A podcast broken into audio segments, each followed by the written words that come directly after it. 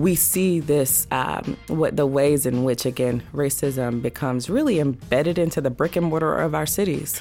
Welcome to Drexel's 10,000 Hours podcast. Our goal is to mine the stories behind our region's innovators, inventors, and thought creators. We'll be talking to experts in subjects from fashion to neuroscience to find out what lies behind the passion for their work, the inspiration for their ideas, and the motivation for their creativity. I'm your host, Maurice Baynard.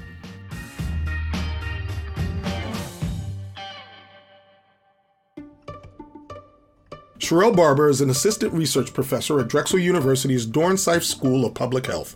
Her specialties are epidemiology and biostatistics. Sharrelle's work focuses on the intersection of place, race, and health, and examines how structural racism shapes the health of various populations so tell me about um, the place that you grew up and where it was and yeah. what kind of community it was. Yeah, so I grew up in Eastern North Carolina, and for folks who are familiar with North Carolina, it's you know sort of near the coast, um, but it's it's it's in, in especially the Northeast um, is kind of considered like the Black Belt, and you have a you know a, a series of rural towns, rural and mid-sized towns in that area. So.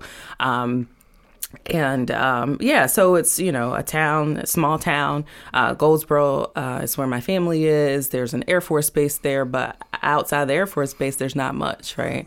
Um, and so you you know kind of have this small town vibe um, with um, where you know you can go from my house to my dad's church and you know see cotton fields and tobacco and soybeans in yeah. the middle right but you do have a mall and you do have you know you have other things that kind of you know make it a little bit uh, more quote unquote urban uh, than some of the other the outlying towns were there things about growing up in that community mm-hmm. that sort of informed either really explicitly or snuck up on you right. and informed what you ended up doing as a professor. As a professor, yeah. So um, I'll say, like you, like I, I said before, my dad's a pastor small church in North uh, in, in Goldsboro, um, but his orientation towards uh, preaching and faith uh, was very much very public, and so he talks a lot about bringing uh, kind of the Bible into the public square, meaning that we can't live just within the four walls of a church. That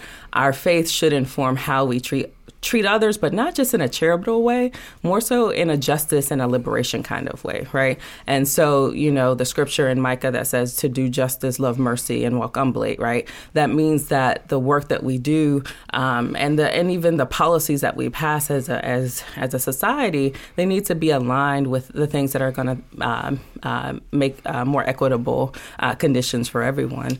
Um, you know, he was he's definitely um, someone who looked to folks like Dr. King, right? And his, you know, influence um, is very heavy in his preaching. Um, and just again, thinking about the ways in which our faith informs our practice as citizens and as a collective. Um, and so was rooted in that as a growing up, and my family really is kind of like an activist family, hmm. uh, where um, we've really uh, found various ways, each of us, myself, my siblings, found different ways to live that faith out uh, in a way that in, is is really again about justice. And I saw uh, Bernice King on Twitter. She said, you know.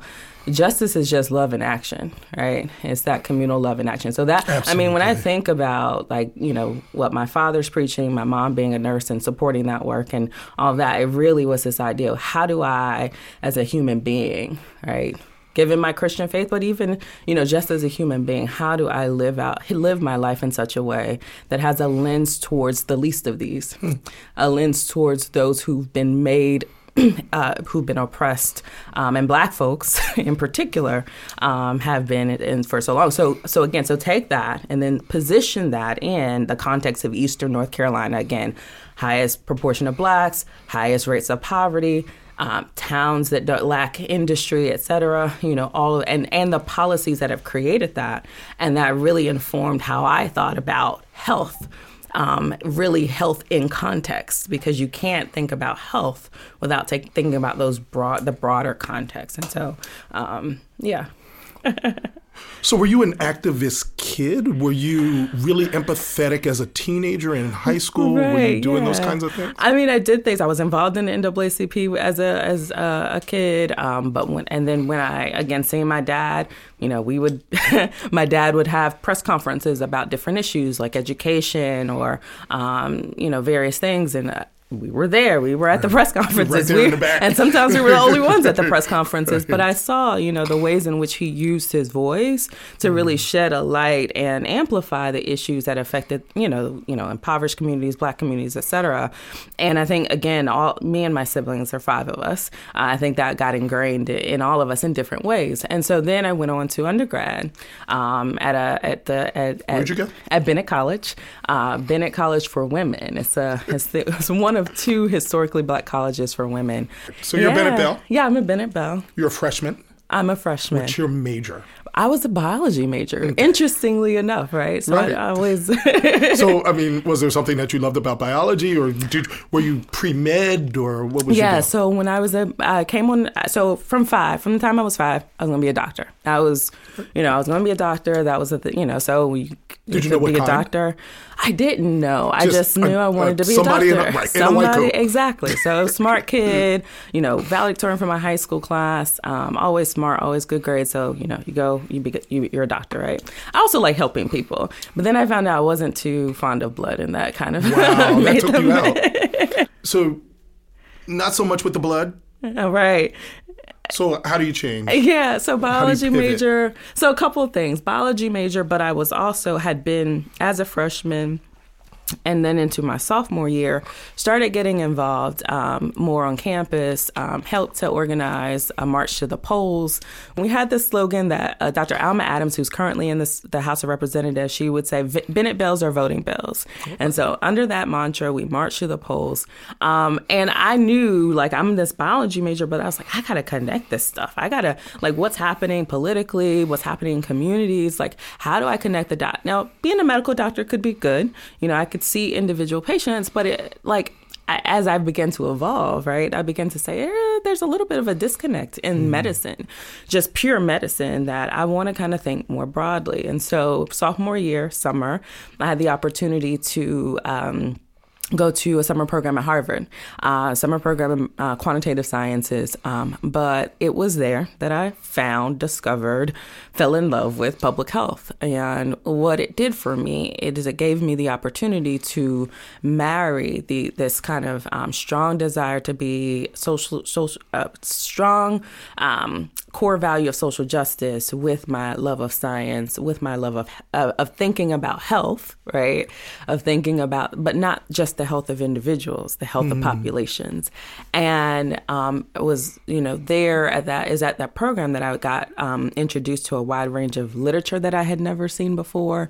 Um, you know, uh, black uh, epidemiologists who who were doing this work, talking about health disparities in a very different way, not just what black folks aren't eating, that they're not getting exercise, but there's these larger societal issues that might actually be influencing our health. And how can we think about um, that and and help and address those things and not just it's just individual behavior, it's just individual um, individuals aren't doing the things that they need to do. So, So that- I'd love to dig deep on what those disparities are. Right. Um, let's start by getting some common definitions. So, Yeah. so when you go to a cocktail party and go epidemiologist, and people's eyes glaze over, how do you how do you, how do you explain it? I just say it's it's it's about the health and populations, right? I say I talk about you know the fact that you know when you see statistics that you know the you know um, black women, for example, have four times uh, the maternal uh, mortality rate uh, than white women. That's an epidemiologic statistic, or that's a statistic that we know because of epidemiologic data. So it's really looking at the health of populations and also looking for me as a social epidemiologist, looking at those drivers, those contextual, societal, systemic drivers of these patterns of health that we see within populations. So your professional life uh, then sort of centers on this these ideas, these intersections of race and place and health. So what have you found? Yeah. Um, what are the what are the kinds of takeaways that most people find surprising? Right. And what should the average person know about how those things interact with one another? Yeah, yeah, and I it's funny because I started off saying place, race, and health, and I've been now very explicit with saying racism, right? Mm. Because it's racism that has shaped the places where people live, and then leads to subsequent health inequities. So my work has been um, some of my work is I've been primarily based in two areas. Um, one is in Jackson, Mississippi. So again, I felt, you know, doing my work in the South and it being based in the South was very essential to me. Um, and being able to sh- to really use the research that I do to shift the narrative, right, to look at these broader issues was very essential. So I've been using work from the Jackson Heart Study. Um, it's actually a study of African Americans based in Jackson, Mississippi, the Deep South. Um, and I've done a series of studies that have looked at um, neighborhood disadvantage, mm-hmm. segregation, and we've again seen these patterns where you live in neighborhoods that have higher poverty, higher unemployment, higher um, uh, lower, you know, um, uh, median household incomes, et cetera. You see higher rates of allostatic load, which is um, higher le- levels of allostatic load, which is just a marker of kind of chronic stress. Um, we see higher rates of cardiovascular disease. We see higher rates of stroke um, in these neighborhoods that have a higher disadvantage. We also, um, also looking at kind of explicitly racial residential segregation, also see these similar patterns where you see higher rates of cardiovascular disease, higher rates of um, markers of cardiovascular health um, in this population of blacks, right? Um, and and and for me, especially looking within a population of blacks, to say if if we it, it goes beyond race to the structure of the of racism and, and neighborhood and segregation to say if you change the context in which people live you can actually change their ho- outcomes which counters some of the like biological determinism of racial inequality. So there's right. a whole you know a host of literature that thinks that oh well the, the differences we see for blacks versus whites is genetic. Right. But if i'm looking at a fully black population and i see these variations depending on where people live that's not genetics. That's the mm-hmm. structure. That's that's the racism that has created these conditions um, that then lead to these poor health outcomes. So that's Jackson. Um, and then in 2016, I began looking at this work in Brazil, which I again seeing Brazil being the actually the the country with the um, largest African population outside of Afro descendant population outside of the continent of Africa. It has 50% of their population is Afro descendant. Um, has a legacy of slavery that predated American uh, U.S. based slavery and also didn't end until three years after um, uh, U.S. based slavery, and has this a really similar system of racism um, and oppression in that country. And so, again, looking at where people live, the, segregated neighborhood environments, and outcomes like diabetes, hypertension, obesity, um, we see these same patterns of where people live mattering for the, their health, which has implications for how we understand racial health inequalities in that context. So, other than the genetic uh, pushback, I, I can see a novice saying, well, isn't that just really about lifestyle? Certain people live a certain way, they live sedentarily, mm-hmm. they eat bad foods, right. and so they had uh, poor um, health outcomes. And if they just took up yoga, yeah. or maybe bought a pair of running shoes, I, yeah, yeah, stop eating ribs, they'd be better off. Oh, that's the that is the that ha, that was when I entered into when I became aware of public health in 2005. That was the predominant narrative, and it still exists. Right. Um, but what you have to say, ask then, you have to take it this, the next step. Think about where people live. Think about do they have what access to healthy foods, affordable foods do they have? Um, you got to think about the infrastructure um, within their neighborhoods that might um, uh, preclude them from engaging in certain healthy physical activities. You have to think about just the fact that some folks in these neighborhoods are, are working one, two, three jobs, and their time is limited, and they're exhausted when they get home, and they have all these other responsibilities. So thinking about, you know, let me go to the gym if they can afford a gym membership is probably the least of their worries. And so it go. So again, you go, you get away from this. Let's blame the victim because that's really what that is. To let's look at the context and the structures that have been created that are not conducive to health. So we've spent a lot of time sort of deconstructing the problems mm-hmm. and sort of understanding the interaction between these. so in what way does your work sort of inform solutions? Yeah. Like, you know, what are some of the answers to some of these problems? Wow, that's a big, that's Yeah. a tough question. So one, so I will say that part of the reason I engaged in the kind of social epidemiologic aspect of the work is there was still there sometimes still is a need to change shift narrative hmm. because you got to change the story about why health inequalities exist before people will even act. Right. So there's there's it's it's getting better, especially in the U.S., where you know some public health departments are declaring racism as a public health crisis. Right.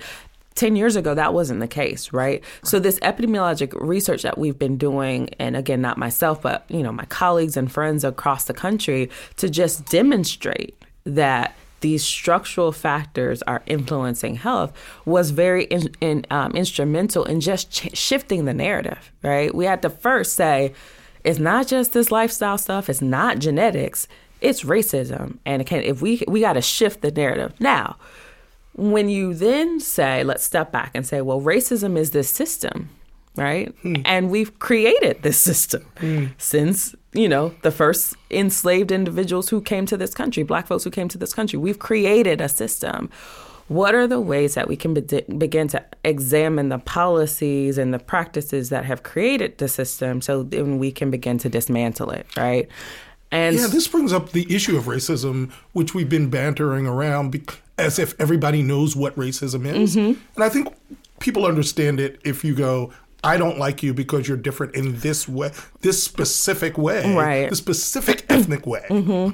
But that's not what you're de- what you're really getting at. Right. What I'm really getting at is uh, Dr. Camara Jones, who's a physician epidemiologist, and she was really a pioneer in this area of racism and health. She was talking about this in the 90s when everybody thought she was crazy and they were like, go sit down somewhere. Now everybody's talking about racism, but she defines it like this. She says it's a system, right? So it gets us away from interpersonal, this like, I don't like you, you don't like me, of structuring opportunity and assigning value based based on our social interpretation of what people call race, right? And so that does three things. It it, it disadvantages some individuals and communities. It also provides an advantage to some communities and individuals. And then the final thing I think is really critical is that it saps the, the strength of the entire society um, through the waste of human resources. The fact that we don't invest in certain folks because of their their skin color, because they're mm. black or they're Hispanic or they're Latino or, Or whatever, disproportionately dispropor- invest in one group because of exactly their skin color. means we're we're actually doing a disservice to our whole society, mm. right? And so the fact that we, and and you can see multiple systems, education, in housing and neighborhoods and segregation, criminal justice, all of these systems that are really interlocking and reinforce one another have created the conditions that make health really hard for certain populations, right? And so when I talk about racism, I, I'm talking about the ways in which it's been embedded in the very way we, we operate as a society, locally, statewide, and federally. Um, and that's where we have to get, and that's where we have to move. We have to move to be thinking about how do we address the systems of uh, of of of, uh, of systems that have continued, and those systems um, are set up on power and resources. So we're not just talking about the lack of resources. We're talking about the ways in which political and economic or political power has also been suppressed in these communities. So I'm really interested in um, talking about Philadelphia. Right? We're here in Philadelphia. Mm-hmm. Yeah. Your work is currently in Philadelphia. Yeah. How does um, all that you've done, Mm-hmm. as, especially in you know, like Jackson and, Mm-hmm. in, and in Brazil, how does it inform um, what you see here? Yeah. What do you see here? Yeah, yeah, yeah. No, I think it's really important. So there's this report that's really nice. re- Well, not nice. it's actually kind of depressing report. But uh, the Close to Home report, which was done in conjunction with the Urban Health Collaborative, which is based here at Drexel, and the Philadelphia Health Department. And what the Close to Home report did was it divided uh, Philadelphia into its neighborhoods, right, um, and looked at um, different indicators or markers of health, including life expectancy um, by neighborhood. And what it found was that there are these huge, striking inequalities, um, upwards of 15 year differences in life expectancy in different neighborhoods across the city of Philadelphia. Incredible. 15 you can live in one neighborhood and live t- and your life expectancy be 69 mm. um, or, or 60 and then in another 82 hmm. years life expectancy and so that this report has really made visible these striking inequities that we know are the result again of the systems and the structures that have created you know kind of the the segregated neighborhoods that we we see the disinvestment that has happened over decades. Um, and you know and I did a class um, i am actually currently teaching a class an um, online class called urban inequalities in health where I went to different neighborhoods in Philly. I was in North Philadelphia. I was in West Philadelphia. Um, and to be reminded of how strikingly different these neighborhoods are from Center City, from you know certain parts of University City as uh, you know as well. Um, you know, it, it, just is a reminder that there has been a lack of investment in certain communities across the city of Philadelphia, um, and this has been persistent. And we see it show up in neighborhoods, we see it show up in the educational system, we sh- see it show up in criminal justice. All of these things, these interlocking things that create these very very different living conditions for individuals and we see that again. And life expectancy is one of the like you know the the markers right? If you if you want to get at like what's the real health of this population and so, so to see those 15 upwards of 15 years difference um, i think is very telling of the inequalities that exist in the city. What's your hope for the future? What do you hope students who take a course of yours yeah take away and do in the world yeah so i you know i hope that we as a society uh, we learn or we you know get a better what i've been calling um, in lectures that I've been giving over the last few months is that we have a radical imagination. And what I mean by that is that because we've we've actually we've literally created these systems, that means we can recreate them. And if we all collectively get the political will to just say, um, you know, we can't discard certain communities because that's what we, we've in essence done. And here in Philadelphia, we've said, oh, North Philly doesn't matter. West Philly doesn't matter. That's what we've done. Whether or not we want to admit it or not. And that's what we've done, not just as individuals, but as collective. So, can we have an imagination that says it's not okay for certain communities to be disinvested, for certain communities not to thrive? for certain communities to literally have to struggle day in and day out, literally just to survive. That's not okay. As a collective, can we have that imagination? And that really, uh, really requires us to see the humanity in everyone else, to see that we're all inextricably linked. Um, and so, what I hope that my work does, and students who take my class, is that they um, they reimagine what this world looks like. And then they fight um, and organize and, and act collectively to try to make a difference and to try to change the world. Dr. Sharrelle Barber, thank you for being on the 10,000 Hours. Thank you. Drexel's 10,000 Hour podcast is hosted by me, Maurice Baynard. Our producers are Sean Fitzpatrick and Nathan Barrick. Drexel's 10,000 Hours podcast is powered by Drexel University Online.